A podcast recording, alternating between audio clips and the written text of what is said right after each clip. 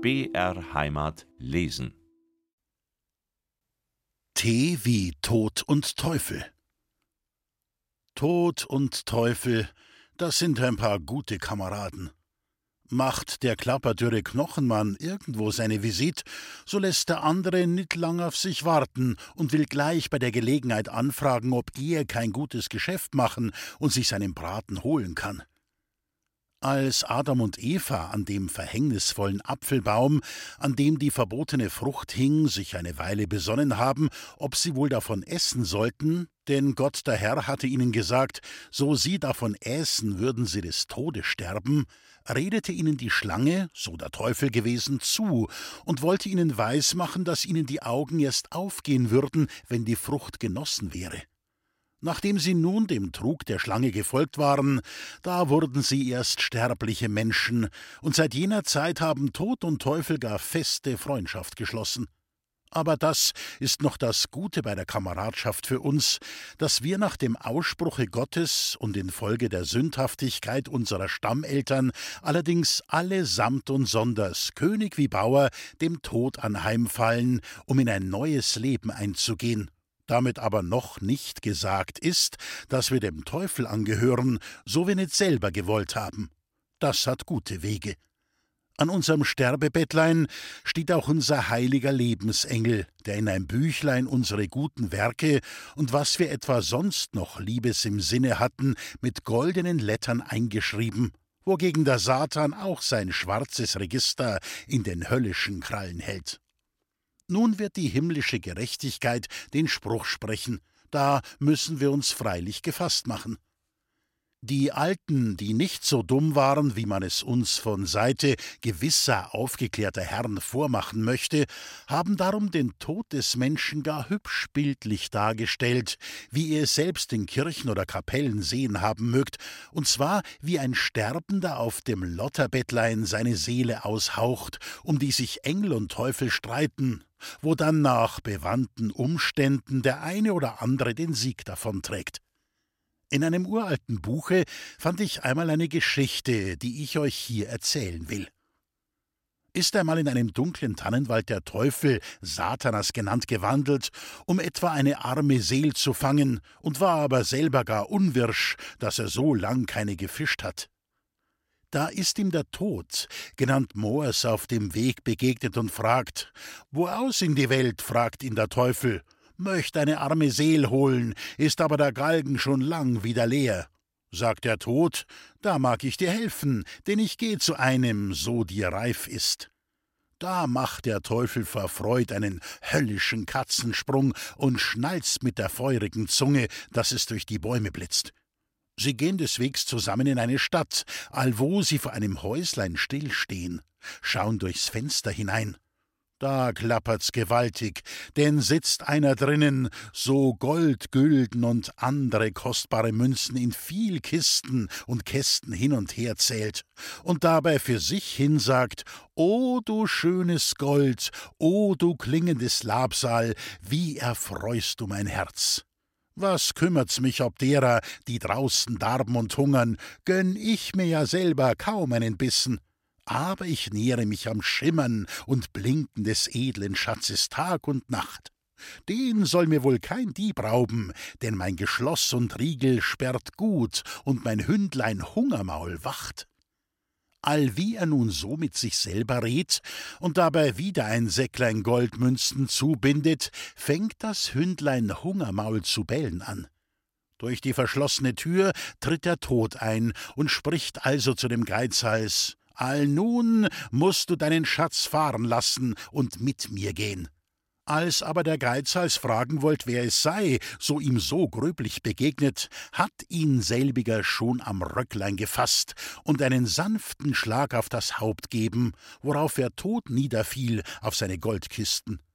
Da sprang nun der Teufel gar schnell zum Fenster herein und fuhr mit ihm ab, was denn zum löblichen Beispiel dienen möge, wie der Geiz ein abscheulich Laster ist und alle guten Qualitäten so ein Mensch haben könnt verschlingt oder verdunkelt, so dass der höllische Drach, der allenthalben auf die Sterblichen fahndet, ohne weiteres und mit Zulassung des himmlischen Richters seine Beut mit sich wegschleppen kann. Hüte sich denn ein jeder, dass nicht Tod und Teufel gleich in Kompanie hantieren. Und da ist ein gutes Gewissen das beste Schutz und Trutzmittel, damit wir ruhig einschlafen können.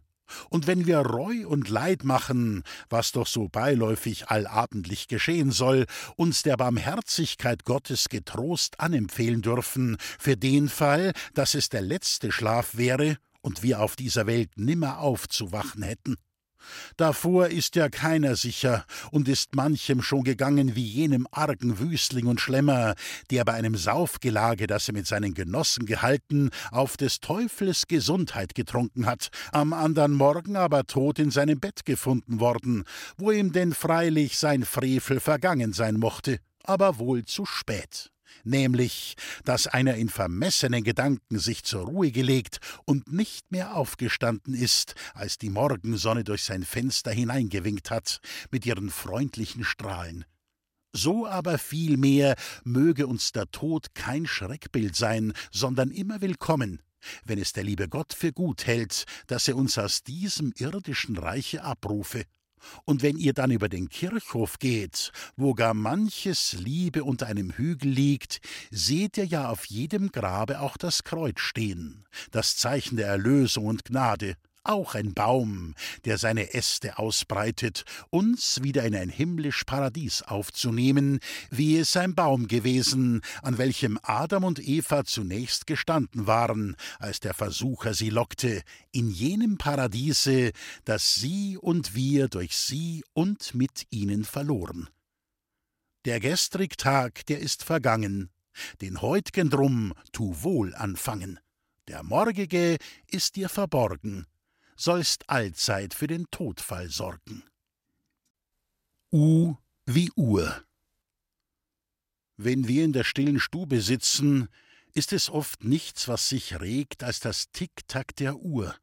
Und schauen wir bisweilen nach, so ist der Zeiger wieder um ein Stündlein vorgerückt, und wir machen uns weiter nicht viel daraus, als dass wir uns sagen, jetzt ist's Essens- oder Schlafenszeit. Derweilen aber geht's auch in uns selbst ähnlich zu. Unser Herz schlägt seinen Tick-Tack und unser Lebenszeiger rückt vor und vor, bis er endlich auf einer Stunde stillsteht und das Werk, so unser lieber Herrgott aufgezogen hat, abgelaufen ist. Die Räder sind alle gebrochen, die Unruh, wie es die Uhrmacher heißen, ist kaputt, das Schlagwerk ist auch hin, und es ist aus mit uns. Wenn wir dies bisweilen bedächten, allwo wir auf die Uhr sehen, wär's auch nicht übel. Wir würden oft bedachtsamer mit uns selbst umgehen und nicht so in den Tag hineinleben, um die kostbare Maschinerie nicht vorzeitig abzunutzen, und würden in Überlegung nehmen, dass unser letztes Stündlein plötzlich da sein kann, ehe wir's uns versehen, und wir leben und sterben hierzuland nur einmal, was übrigens längst bekannt ist. Hörst du Stund um Stunde schlagen, siehst du auf das Zifferblatt, magst du dir wohl selber sagen, einmal wird das Uhrwerk matt. Sollst dich aber dabei fragen, welche von den Stunden mein wird die letzte einmal schlagen, wann das Herz gebrochen sein. Wenn du dies bedenkst zuweilen, wirst du darnach richten dich, dass die Lebensräder eilen, schien's auch, dass die Zeit nur schlich. Jedes Stündlein ist gemessen, jedes Stündlein nur geschenkt. Darum handle nie vermessen, denk an den, der's Uhrwerk lenkt. Denn du weißt nicht, wann sein Wille hemmet deiner Räder Lauf. Heißt den Zeiger stehen stille, wann der Pendelschlag hört auf. Die Uhren sollen eine uralte Erfindung sein und haben schon die Mönche frühester Zeit dergleichen in den Klöstern fabriziert. Freilich mag's anfänglich ein ziemlich mangelhaft Machwerk gewesen sein, wie denn alle menschliche Schöpfung erst allmählich die Vollkommenheit erreicht hat, die wir in unseren Zeiten an so vielem bewundern. Denkt nur an die Schießgewehre, die anfänglich mit Lunden abgebrannt wurden, dann erst Drahtschlösser bekamen und Steinfeuer und endlich jetzt wie's höllische Feuer bei allem Wetter mit den Kapseln abgeblitzt werden. Der Verlauf hat weit über 300 Jahre gedauert. Mit dem Uhrwerk mag's noch weiter her sein, und hat man jetzt Uhren, welche vornehme Damen zu tragen pflegen, die nicht größer sind als ein Sechser und gehen doch auf die Minute mit ihrer Spinnwebmaschinerie. Schon Kaiser Karl der Große soll im Jahre 807, also vor mehr als tausend Jahren, von dem Regenten Persien seine Uhr zum Präsent bekommen haben, woran Glocken geläutet und allerhand Reiter und andere Männlein sich nach Ablauf der Stunden produziert haben. Diese Uhr soll durch Wasser getrieben worden sein. Eine Vervollkommnung der Uhren schreibt man dem Papst Silvester II. zu, welcher im Jahre 1003 starb. Im 12. Jahrhundert fanden sich hier und da in Klöstern schon Uhren mit Radwerk und Glockenschlag. Im 14. Jahrhundert aber hat Heinrich de Wick, ein Deutscher, für König Karl V. von Frankreich eine große Turmuhr fabriziert. So ging's denn immer künstlicher und feiner her, bis man endlich im 17. Jahrhundert auf die Sackuhren kam, die zuerst in Eierform zu Nürnberg gemacht wurden, weshalb man sie auch Nürnberger Eier nannte. Kurz, an den Uhren sehen wir wieder, welcher Geschicklichkeit Geist und Hände des Menschen fähig sind, wobei wir aber doch vor allem des Uhr- und Erzuhrmachers, so da ist unser lieber Herrgott, dankbarst gedenken sollen, dass er den Menschen also begabt hat. Zu höchster Verwunderung muss uns aber die Betrachtung des ganzen Weltbaues hinreißen, selb welcher also regelmäßig von Anbeginn seinen Gang geht, und stößt kein Stern an den andern an, während doch die Menschen nicht selten mit den Köpfen aneinander rennen, geht alles seinen gewiesenen Weg und wechseln die Jahreszeiten regelmäßig ab, blühen Blumen und Bäume zur rechten Zeit und regnet und schneit am rechten Ort und scheint die Sonne wieder. Kurz, das ist freilich ein Uhrwerk sondergleichen. Und doch hat es sogenannte Gelehrte waren freilich Gelehrte, das heißt leere Köpfe gegeben, und gibt es leider deren noch, die herausstudieren und auch anderen weismachen wollen, das große, unendlich wunderbare Uhrwerk, die Welt, sei nur aus sich selbst und durch sich selbst entstanden und habe keinen Schöpfer. Diese Narrheit ist der sogenannte Atheismus. Das heißt, diese unseligen Studierten haben an keinen Gott geglaubt, sondern nur an ihre einfältige Hasenweisheit. Und das führt uns denn darauf, dass der Mensch eben mit den göttlichen Geschenken, die er hat, in allen Fähigkeiten etwas zu erfinden oder auszustudieren, doch in seinem Hochmute weit abseitwärts kommen kann und dass es gewisse Grenzen des Wissens gibt, die uns Gott selbst gesetzt hat, über die kein menschlicher Geist hinaus kann, solange er auf Erden lebt. Aber eben deshalb hat uns der Schöpfer die christliche Offenbarung geschickt, damit wir in der Demut bleiben und weiter dringen zu wollen uns nicht vermessen, als uns von Haus aus zugehört. Also Uhrmacher, bleib bei deinen Uhren und lass dir nit etwa einfallen, höher hinaus und hinein zu pfuschen. Und Schuster, bleib bei deinem Leisten.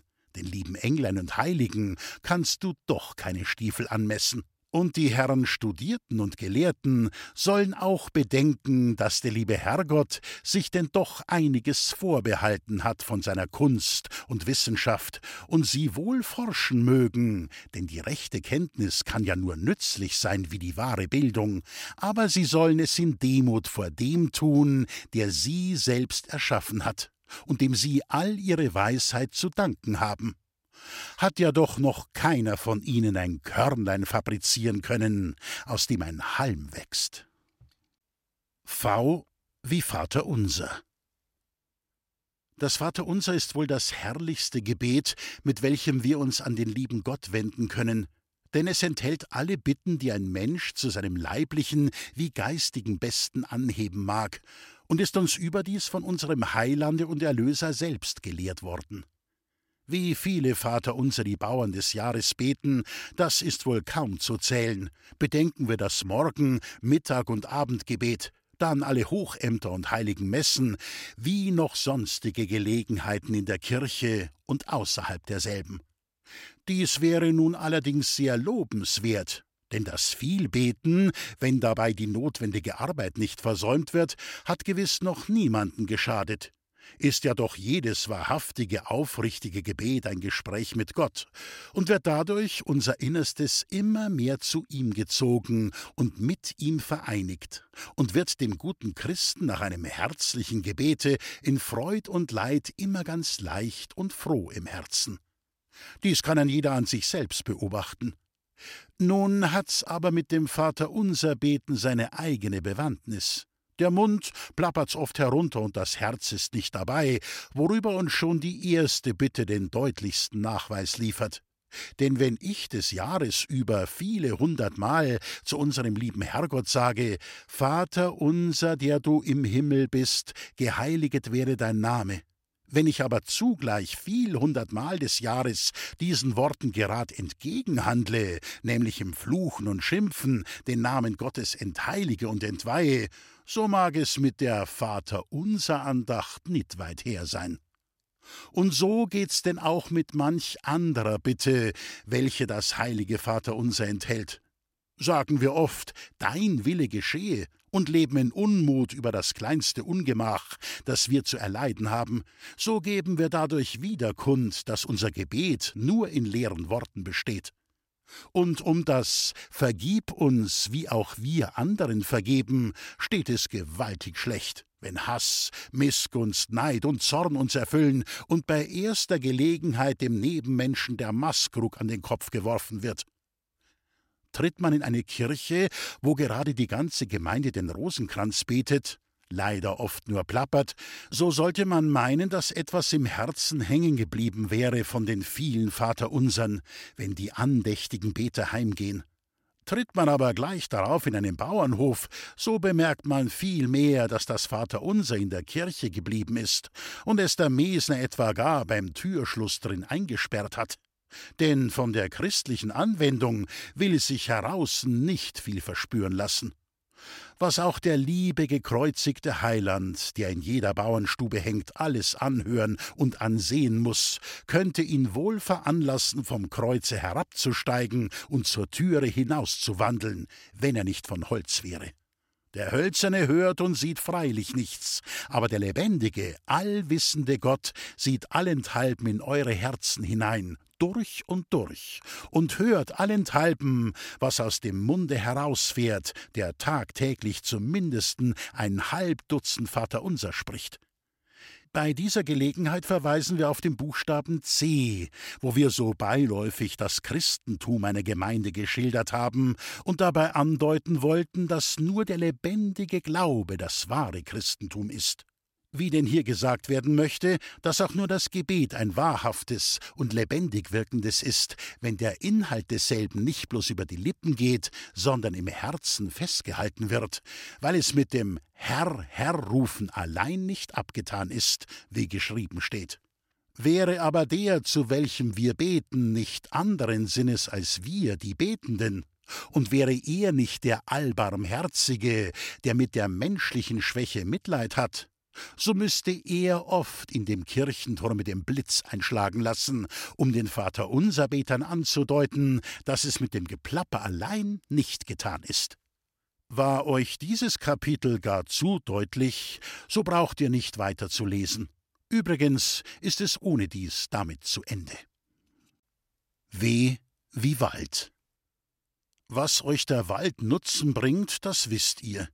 Mancher von den Bauern scheint es aber doch nicht zu beachten, denn es gibt leider der Bauernhöfe nicht wenige, die nichts als abgetriebene Holzungen haben, besonders jetzt, da seit den gepriesenen Freiheitsjahren 1848 und 1849 die gutsherrliche Oberaufsicht aufgehört hat und jeder schaltet und waltet, wie es ihm gerad belieben mag insonderheit, weil die Landgerichte nicht in jedem Bauernholze drauf zu schauen Zeit und Möglichkeit haben, wie es mit der Wirtschaft steht.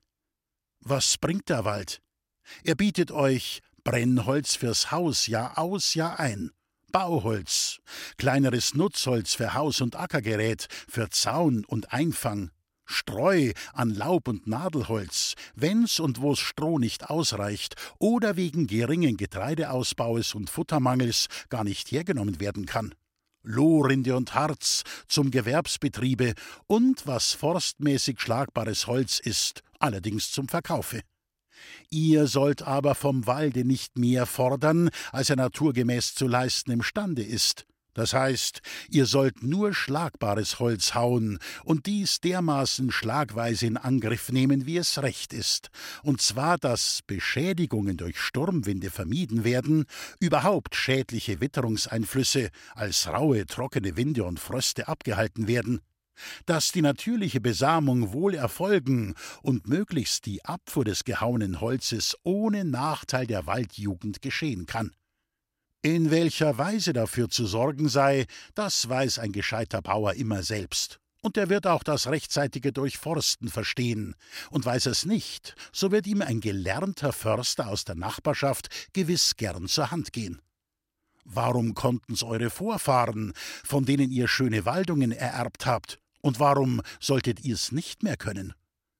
Weil überhaupt gar manche gute Sitte, gar manch guter Brauch aus der Bauernwirtschaft verschwunden ist, und weil der Wind nicht nur durch eure abgeholzten Waldgründe, sondern gar häufig durch Haus und Hof weht und euch samt Weib und Kindlein selbst endlich wegblasst, dass ihr als arme Leute der Gemeinde zur Last fallt was ein Bauerngut wert ist, wenn kein Wald dabei ist, oder das, was einst Wald war, nun weder Holz noch Feld ist, dies bedarf wohl keiner Erläuterung. Auch eine sogenannte Kultur, die alles zu nutzbringenden Feld- und Wiesengründen machen will, ist eine Narretei.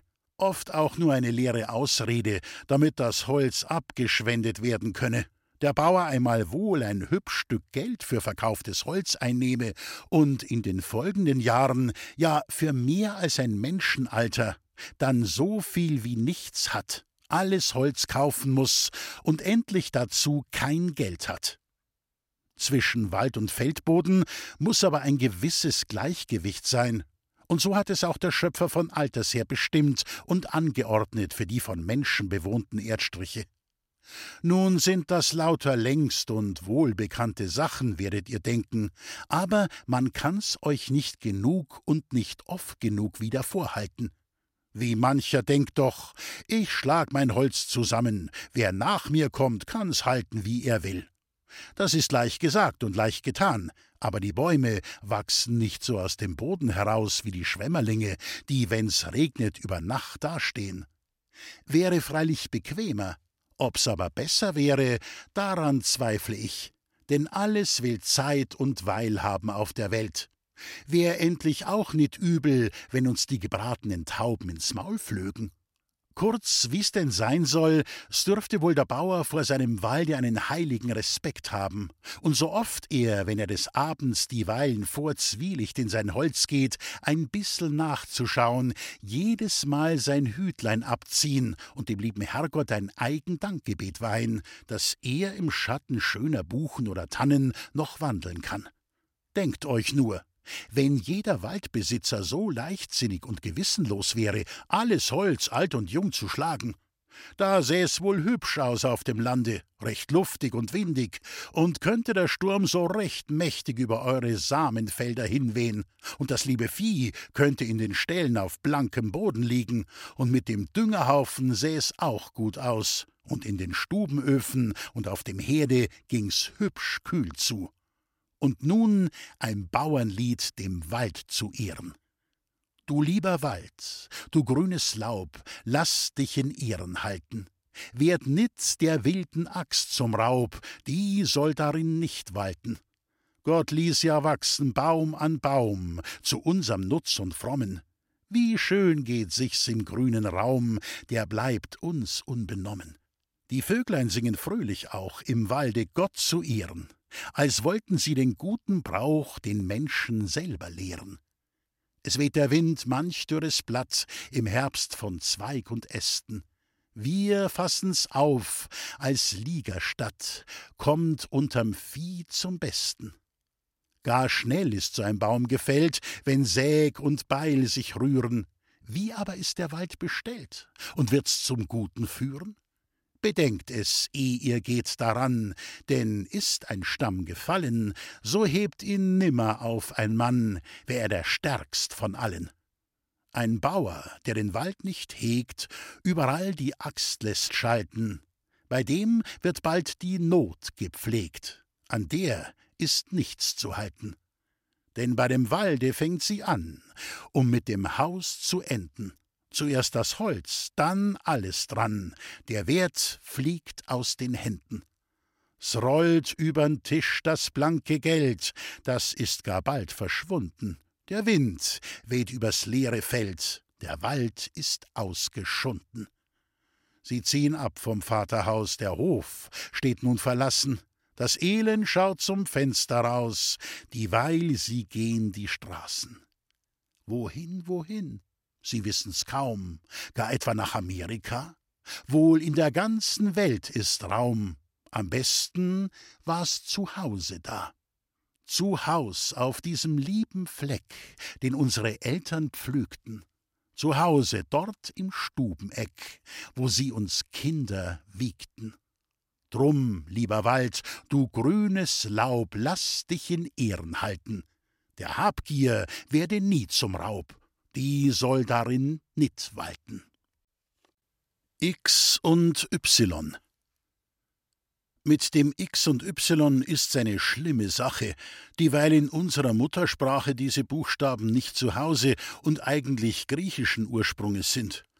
Nun könnte wohl bei dieser Gelegenheit vom alten persischen Könige Xerxes gesprochen werden oder von des heidnischen Gelehrten und weltweisen Sokrates böser Frau, der Xantippe, oder vom chinesischen Flusse Yangtze-Kiang, auch der Blaue Fluss genannt, auch von der altedlen Familie der Yorks, Herzöge in England, wie von dem griechischen Geschlechte der Ypsilanti und anderer mehr.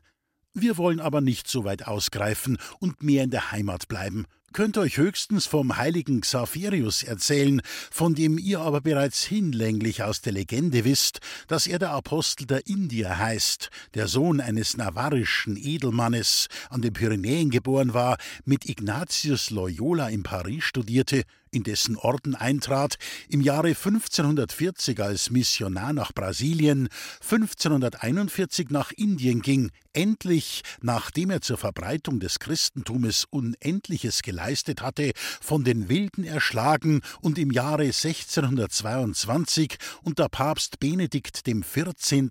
heilig gesprochen wurde. Mögt also beim Buchstaben X immer des großen Heiligen gedenken und euch ein Beispiel daran nehmen, was die Liebe zu Christus, dem Herrn, und zu seiner heiligen Lehre einem Menschen für Macht und Kraft gewähre, alles zum Opfer zu bringen, nur um der ewigen Wahrheit willen. Zum Gegensatze können wir uns dann selber in den Spiegel schauen und aus Scham erröten, dass wir oft in dem kleinsten Verzagen und in den unbedeutendsten Gelegenheiten eine gewaltige Erbärmlichkeit zeigen, wird unserer Pflicht gemäß irgendein Opfer gefordert. Da ist ja meistens das liebe Ich obenan, und wir haben eine ganz eigene Kunst, uns selbst, wie man zu sagen pflegt, ein X für ein U zu machen, das heißt, uns selbst zu täuschen. Außerdem ist an allen Orten und in allen Ständen kein Mangel an sogenannten X für ein U-Machern, die eigentlich auf gut Deutsch gesagt Betrüger sind, und zwar die feinsten.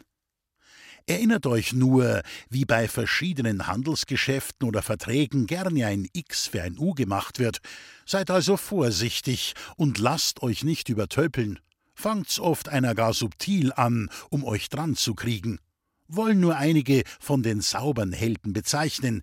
X für ein U-Macher sind alle, die euch um euren alten guten Glauben in Religionssachen bringen möchten. Auch alle die sogenannten Freiheitsmänner und Volksbeglücker, die zum Beispiel in den Jahren 1848 und 1849 allen ehrenwerten Bauern goldene Berge verhießen und von der Freiheit faselten, die eigentlich ein jeder Mensch oder wie sie's nannten Weltbürger von Haus aus habe, nämlich zu tun, was ihm einfällt, sich keinem Gesetze zu fügen und die derlei allerliebste Grundsätze verbreiten wollten. Ist aber den Herren wie den Bauern solche X für ein U-Macherei oft gar schlecht bekommen. X für ein U-Macher sind auch alle diejenigen, Juden oder Christenjuden, die euch anraten, eure schönen Bauerngüter, die ihr von den Vätern geerbt habt, zu zertrümmern oder ein schönes Anwesen zu verkaufen, um mit Sack und Pack, Weib und Kind in das neue Weltparadies Amerika auszuwandern, wo das Geld wie die Steine auf der Gasse zu finden sein soll. Kurz, der X-Verein-U-Macher gibt es genug und ist der Meister und Stuhlherr dieser edlen Profession, der alte Erzlügner, der schon Adam und Eva, den ersten Menschen, als Schlange am verbotenen Apfelbaume ein X für ein U zu machen, vortrefflich verstanden hat. Denn sie sind in das Netz gegangen und haben uns allen die harte Arbeit hinterlassen, die Knoten des Gestrickes aufzubeißen, was uns aber auch nimmer gelingen könnte, hätte nicht unser lieber Herrgott ein Erbarmen gehabt und seinen einzigen Sohn als Erlöser gesandt. Lasst euch also in keiner Beziehung ein X für ein U machen, täuscht und belügt euch auch selber nicht und geht immer den redlichen, geraden Weg, dann mögt ihr solches auch von anderen verlangen. Z wie Zeit. Die Zeit ist der Kalender des lieben Herrgotts, in welchen er seit Erschaffung der Welt in großen Schriftzügen die Geschichte seiner Schöpfung einschreibt. Die Zeit ist ein Teil der Ewigkeit, die kein Mensch fassen kann. Nur der Gedanke der Vergangenheit, Gegenwart und Zukunft, das heißt die vergängliche Zeit, ist uns begreiflich, weshalb wir eine Zeitrechnung haben. Die Ewigkeit aber ist über alle Rechnung hinaus. Die älteste Bemessung der Zeit ist die Beobachtung des Aufganges und Niederganges der Sonne. Dies ist ja die gewaltige Uhr, die seit Anbeginn ihren geregelten, unwandelbaren Gang geht und für Millionen und Millionen aufgezogen ist, auf dass sie wissen, jetzt beginnt der Tag und jetzt endet er. Ungefähr 400 Jahre vor Christus gab es eine Art Kalender. Die Astronomen schrieben nämlich auf Tafeln die Zahl der Tage ein und Beobachtungen der Witterung. Erst Julius Caesar, Roms mächtiger Diktator, ließ genauere Berechnungen und Einteilungen im Jahre anstellen und ordnete im Jahre 45 vor christlicher Zeitrechnung im ganzen römischen Reiche einen Kalender an, welcher deshalb der Julianische heißt. Bis dahin wurde bei den Römern immer der erste Monatstag, der Kalende hieß, daher auch der Name Kalender kommt, durch einen Priester ausgerufen. Da aber diese Einteilung der Zeit sich als nicht ganz richtig bewährte und die Abweichung im Jahreslauf 13 Tage betrug, ließ Papst Gregor der 13. dies berichtigen, und durch ihn wurde anno 1582 der christliche gregorianische Kalender eingeführt, mit dem Schaltjahre, wobei ein Teil der Festtage fest bestimmt ward. Unsere Vorfahren, die alten Deutschen, da sie noch Heiden waren, teilten ihr Jahr in Frühling, Sommer und Winter, welche sie durch große religiöse Feste feierten, und die Bezeichnung so mancher unserer Wochentage stammt noch daher, wie zum Beispiel Donnerstag von dem germanischen Gotte Donar, Freitag von der Göttin Freya und andere mehr. Die Zeit ist etwas gar Heiliges und Erhabenes. Denn die Tat, die in einer Minute geschehen mag, hat oft Folgen nach sich, welche Jahrhunderte dauern. Bedenk also wohl, was du oft in einer Minute vollbringst, denn das Sprichwort jeder Augenblick ist kostbar hat seinen guten Grund. Ein Augenblick kann dir die Hölle erwerben oder den Himmel. Die Zeit ist aber auch wunderbar, denn es ist ja ein Wunder Gottes, wie in ihr alles zusammengefügt ist, wie eines in das andere geht, wie eines aus dem andern folgt, wie sich tausend und tausend Jahre gestaltet haben in der Zeit. Alles aber in geordneter Reihenfolge, und wären wir nicht kurzsichtig gewesen, so würden wir nichts einen Zufall nennen, wie es oft geschieht, denn alles hängt zusammen in der Zeit und im Raume. Daher haltet die Zeit heilig und werft auch nicht ein Stündlein als unnütz weg, ihr könntet euch einst darüber verantworten müssen. Es gibt aber eine Zeit der Arbeit und eine Zeit fürs Ausruhen, aber nie eine fürs Faulenzen. Heißt es ja in der Bibel vorbildlich für den geschaffenen Menschen selbst, und also vollendete Gott am siebenten Tage der Schöpfung seine Werke, die er machte, und ruhete am siebenten Tage. Das war freilich eine Art Ruhe nicht nach unseren irdischen Begriffen. Es war die im Geiste und der befriedigende Überblick über das große Werk der Schöpfung. Benützt also auch die Zeit der Ruhe, nachdem ihr eure Zeit wohl gebraucht habt. Gar viele ruhen gar so gern im Wirtshaus aus, wo wenigstens eine Wanduhr hängt, auf der sich die Zeiteinteilung nach Lusten und Durstigkeit des Ausruhenden einteilt, bis endlich der Nachtwächter ruft, es ist Zeit zum Heimgehen, oder gar der Hahn mit seinem Morgengruß an die verplempelte Zeit erinnern muss. Einmal aber kommt ein schlimmer Gast und klopft an die Stubentür, winkt mit dem klapperdürren Finger und ruft Komm mit, es ist Zeit.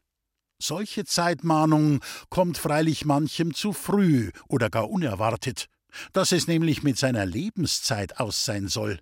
Aber es hilft dann nichts mehr, die Zeit verwandelt sich in die Ewigkeit, und das zeitlich Versäumte lässt sich nicht mehr nachholen oder einbringen. Dergleichen, nämlich dass die Zeit ein Heiligtum ist, solltet ihr euren Kindern frühzeitig beibringen. Verlorene Zeit führt zum Müßiggang, und dass dieser der Erzfeind des Guten und intimste Kamerad des Höllischen ist, das wissen wir zur Genüge und können die Anwendung davon alle Tage sehen. Die Engländer haben ein Sprichwort, welches sagt, Zeit ist Geld. Nicht übel, wenn alles aufs Geld hinausgehen soll. Wir aber möchten sagen, Zeit ist Gold. Ja, unvergängliches, ewiges Gold für alle die, welche sie im christlichen Sinne des Wortes wohl anwenden. Gold, leuchtend und blinkend vom himmlischen Glanze. Gold, das beim letzten Gericht in die Waagschale gelegt wird. Gold, das dem Teufel gewaltig die Augen blendet, wenn er sich an eine arme Seele machen will mit seinen höllischen Krallen. Gold, wie es kein anderes auf der Welt gibt. In diesem Sinne ist Zeit Geld, nämlich eine Münze der Ewigkeit, womit sich ein jeder kaufen kann, was er will, zur geistigen Reifezehrung ins Jenseits. Und so ist denn dies Büchlein mit dem Buchstaben Z geschlossen, womit auch das ABC zu Ende geht. Lasst euch die Zeit nicht gereuen, es gelesen zu haben. Was ist die Zeit? Sie ist ein Teil der Ewigkeit. Gebraucht sie gut, mit frohem Mut, dem lieben Gott zu ehren. Was ist die Zeit? Ein Becher für den Trunk bereit, draus süß und sauer, trinkt Herr wie Bauer, ihn auf den Grund zu leeren. Was ist die Zeit? Sie ist so Leid wie Freudigkeit, doch nichts besteht und alles geht, das möget ihr beachten. Was ist die Zeit? Des lieben Herrgotts Ehrenkleid, gewoben fein, aus Himmelsschein, ein Wunder zu betrachten. Was ist die Zeit? Ein Bild von der Vergänglichkeit. Drum sammelt Schätze solcher Art, die ihr der Ewigkeit bewahrt. Von andern müsst ihr scheiden. Was ist die Zeit? Sie ist des Menschen Seligkeit, wenn er sich für die Ewigkeit auch jede Stunde heilig weiht, in Freuden und in Leiden.